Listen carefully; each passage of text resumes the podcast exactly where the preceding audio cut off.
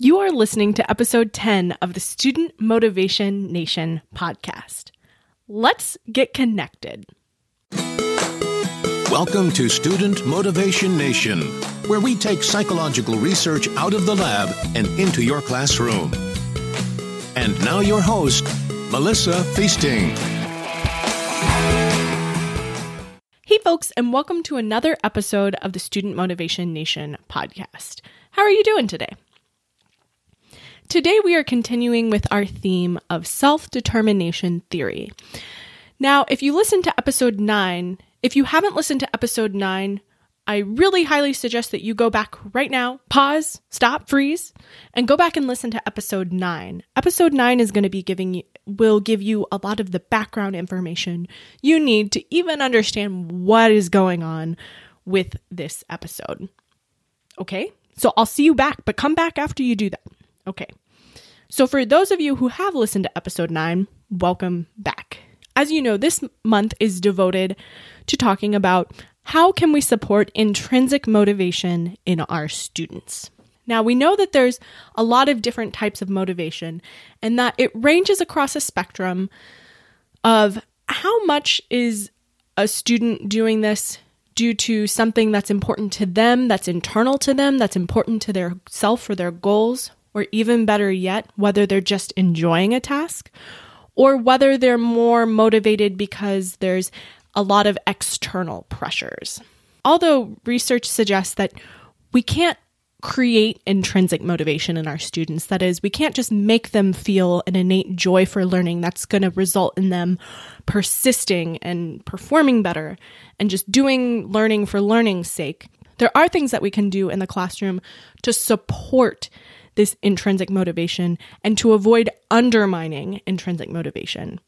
One of the most important things, a really important thing you can focus on is not making your students feel as though they are motivated due to external pressures, but support their feelings that they are motivated to learn for their own sake. Whether this is because learning fulfills a really strongly valued goal, or best of all, be- whether it is because they just enjoy learning itself for learning's sake. There are three core psychological needs that humans have that we can harness in the classroom to help support more intrinsic motivation. And in this episode, we'll be talking about one of the core needs relatedness. Now, relatedness is a fundamental need. It can also be called the need to belong. And humans fundamentally have a very strong need to connect with others and to belong.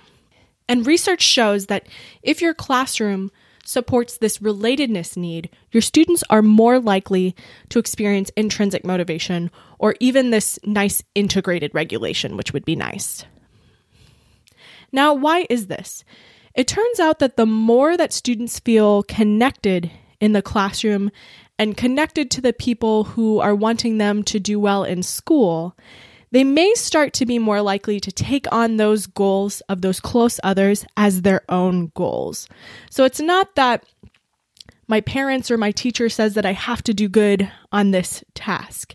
It's more that I'm really connected with my teacher and my parents who want me to succeed.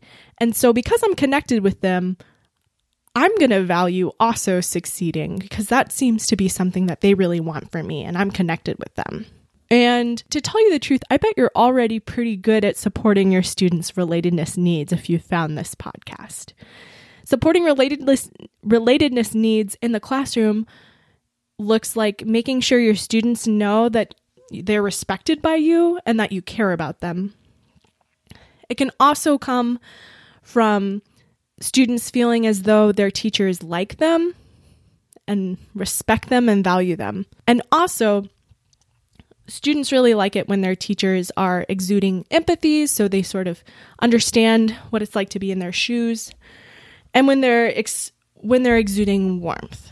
Now, I actually suspect that you're already pretty good at this, but for this week's teaching tweak, I want you to think about some ways that you can communicate to your students that you care about them and that you respect them. And this may be particularly important for students who are currently having a tough time. For instance, if a student didn't do well on an exam or a test, you can tell them, That's okay. I know that you can do better next time. Or I know that you can work on this and improve for next time. You can also give them some strategies on how to improve. For this week, I ask you to sit down or stand up or walk or roll or whatever you'd like to do and think about how to best communicate to your students that you care about them and you respect them and you generally like them. Even if you don't always every single day, but maybe on the whole you do. You can find the show notes for this episode at www.studentmotivationnation.com slash 10. If you like this episode, please consider leaving a review.